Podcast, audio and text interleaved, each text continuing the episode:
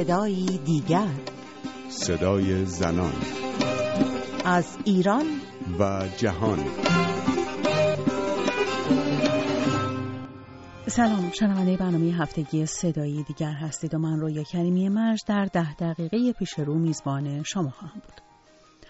ترد و ظریف و نازکند دخترکانی که سفید پوشیدند لپایشان را سرخاب مالیدند و بر سر سفره عقد نشستند.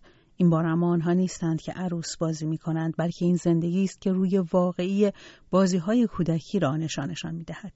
بیش از 31 هزار دختر بچه در مقطع راهنمایی و دبستان در سال 91 بر سر سفره سفید بخت نشستند و این یعنی 313 مدرسه راهنمایی و دبستان از دانش آموز خالی شده است. دختر بچه هایی که جمع و تفریق را یاد نگرفتند باید به حساب و کتاب زندگی برسند و کودکی نکرده فرزندانشان را به جای عروسک در آغوش بکشند.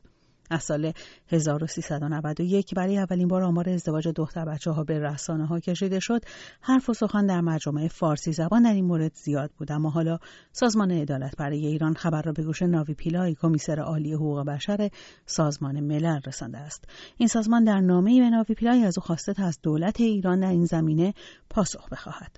مریم حسین خواه محقق سازمان عدالت برای ایران ساکن لندن مهمان صدای دیگر است. این صدایی دیگر است. صدای زنان. خانم حسین خواه چی شد که سازمان عدالت برای ایران تصمیم گرفت تا برای کمیسر عالی حقوق بشر سازمان ملل نامه بنویسه؟ در واقع خانم ناویتلا چند روز قبل از اینکه ما این نامه رو بنویسیم اشاره کردن به اینکه توی مذاکرات یک به علاوه پنج با ایران خوب هستش که مسئله حقوق بشر ایران هم گنجونده بشه و مستقیم اشاره کردن به وضعیت راضیه ابراهیمی زن جوانی که در آستانه اعدام قرار داره و یکی از قربانیان ازدواج زود هنگام هست که در 13 سالگی شوهر داده شده. و ما فکر کردیم خب وقتی که ایشون این توجه رو دارن خوب هستش که ما آماری رو که به تازگی در برده بودیم در آخرین پژوهشمون رو هم تا یک نامه برای ایشون بفرستیم و یک بار دیگه یادآور بشیم که ماجرا فقط ماجرای راضی ابراهیمی نیستش و هزاران دختر جوان دیگه هم توی یک همچین شرایطی قرار می‌گیرن و ممکن هستش که سرنوشتی مثل راضی ابراهیمی داشته باشن. اما خانم حسین خواه بحث ازدواج دختر بچه ها همیشه در ایران مطرح بوده. آیا آمار ارائه شده در سال 91 و 92 نتایج متفاوتی رو نشون میده که توجه سازمان عدالت برای ایران رو جلب کرده؟ آخرین آماری که منتشر شده از طرف سازمان ثبت احوال ایران آمار نه ماهه دوم سال 92 هستش. در واقع میشه گفتش که نه متفاوت نیستش و خیلی شبیه به آمارهای سال پیش هست. ولی چیزی که نگران کننده هست اتفاقا همین شبیه بودنش هستش. اینکه ما شاهد این نیستیم که این توقف داشته باشه کمتر بشه و حتی داره بیشتر هم میشه. و طبق آماری که ما درآوردیم هر سال داره چند درصد به این ماجرا اضافه میشه.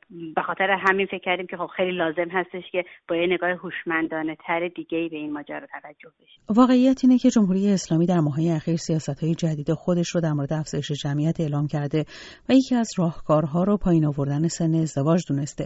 با این شرایط چرا شما انتظار دارید در آمار ازدواج دختر بچه ها کاهشی رخ بده و جمهوری اسلامی در این زمینه فعالیتی انجام بده؟ نه که در قالب سیاست های کلی جمهوری اسلامی بخوایم نگاه کنیم شاید جای تعجب نداشته باشه ولی خب اینکه جای تعجب نداره جای اعتراض کردن رو هم نمیبنده و به هر حال جا داره که این گفته بشه به خصوص اینکه وقتی که ما میگیم که ازدواج دختر بچه ها به خصوص دختر بچه های زیر 15 سال چیزی که توی قدم اول به ذهن آدما میاد این که نه تو ایران ما اینو نداریم یا خیلی به ندرت هستش یا در مناطق مرزی و روستایی خیلی حاشیه نشین و فقیر هست. ولی این آمار نشون میده که نه توی استان تهران هم که پایتخت ما این ماجرا رو داریم. توی استانهای مثلا اصفهان تبریز جاهایی که خب به هر فکر می‌کنیم که از لحاظ فرهنگی بالا هستن هم این آمار وجود داره و حتی توی استان ها هم منحصر به شهرهای کوچیک نیستش و تو پایتخت شهرهای بزرگ هم وجود داره. و همه اینها نشون میده که حتی اگه حکومت می‌خواد که در همین راستای افزایش جمعیت قدم برداره و اتفاقا ازدواج نوجوانان دختران نوجوان رو خیلی رسمی تبلیغ می‌کنه شاید اون پژوهشگرانی که این ماجرا رو اینطور نگاه نمی‌کنن یا حتی مردم عادی بدونن که خب نه این فقط توی قسمت های کوچیکی نیستش و واقعا داره به سرعت بالا میره این آمار. عدالت برای ایران در نامه‌ای که برای خانم پیلای نوشته اشاره کردی که با توجه به تبعات غیرقابل چشم پوشی ازدواج دختر بچه ها خواستار دخالت سازمان ملل در این موضوع ازدواج دختر بچه ها چه تبعات غیرقابل پیش بینی داره که نیازمند دخالت سازمان های بین المللیه ببینید در یک نگاه کلی ازدواج زود هنگام دختر بچه ها اونها را از تحصیل باز میداره. به تبع اون این دخترها نمی‌تونن آدمای مستقلی باشن که فردا شغلی پیدا بکنن. از اون طرف دیگه اینها فرصت کودکی کردن و از دست میدن و خیلی زود مجبور هستن زیر بار مسئولیت اداره یک خانواده برن با اون تعریف های کلیشه هم که ما می‌دونیم از نقش زنها به عنوان همسر وجود داره. به خطر افتادن سلامتشون یک ماجرای دیگه هستش به خاطر زایمان زود هنگام زیر 18 سال حتی رابطه جنسی زود هنگام.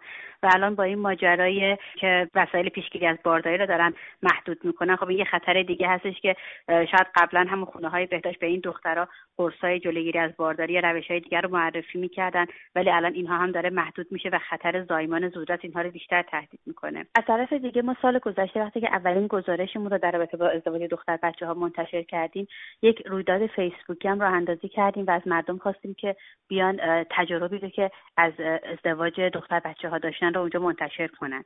بیشتر از 150 نفر اونجا نوشتن از تجربه ازدواج مادراشون مادر بزرگاشون هم کلاسیاشون و حتی بعضی از اونها خودشون.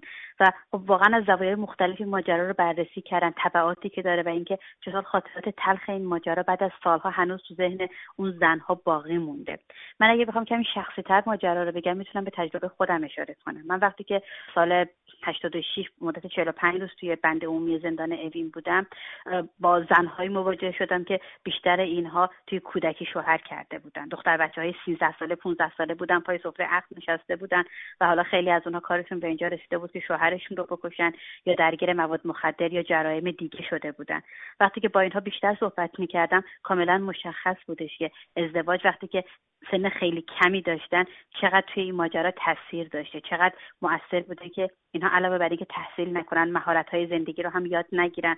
وقتی که با مشکلات زندگی حالا یه شوهر خشونتگر هستش یا محیط که مواد مخدر بیشتر در دسترس هست یا جاهایی مثل سرقت و جرایم دیگه چقدر اینها آسیب پذیرتر هستن به خاطر همون توانا نبودنشون. و خب همه اینها تبعات ازدواج دختر بچه ازش به علاوه اینکه گفتم توی مرگ و میر مادران و وضعیت سلامت اینها هم با توجه به برنامه های جدید دولت در رابطه با تنظیم خانواده واقعا باید نگران باشیم.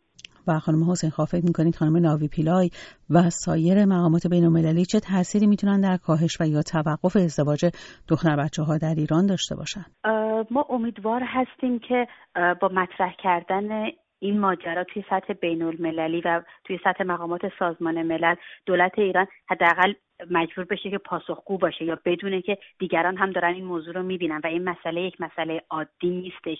بر اساس معیارهای جهانی که ایران هم اونها را قبول داره یا امضا کرده حداقل مثلا مثل پیمان نامه جهانی حقوق کودک دختران و پسران زیر 18 سال کودک محسوب میشن و هیچکس نمی‌تونه اونها را به ازدواج مجبور کنه. با توجه به اینکه خانم ناوی پیلای خواستن که مذاکرات حقوق بشر هم توی مذاکرات با ایران مطرح بشه خب ما امیدوار هستیم که این هم یکی از موارد باشه. یعنی اینطور نباشه که فکر کنن که خب این موضوع کم اهمیتی هستش و فعلا برن و مواد حقوق بشری که بیشتر خبری هست رو پیگیری کنن. و این آمارها حداقل نشون میده که وضعیت سلامت وضعیت سلامت روح و روان و جسم این دختر بچه ها چقدر در خطر هستش و این خطر چقدر گستره عظیمی داره و هزاران زن رو داره هر سال درگیر می‌کنه. شرمنده گفتگوی من رویا کلمی مرج با مریم حسین خواه محقق سازمان عدالت برای ایران ساکن لندن بودید شما هم می‌تونید تجربیاتتون و نظراتتون رو در مورد ازدواج در سنین کمتر از 18 سال با ما و دیگر شنوندگان رادیو فردا در میون بگذارید. می‌تونید با این شماره تماس بگیرید. 0042 02 21 12 21 12 همینطور می‌تونید برای ما ایمیل بفرستید با این آدرس زن رادیو صفحه فیسبوک ما هم در اختیار شماست. به این صفحه بپیوندید و در جریان آخرین برنامه های تهیه شده صدایی دیگر قرار بگیرید. تا هفته دیگر و صدای دیگر پاینده باشید و شادمان.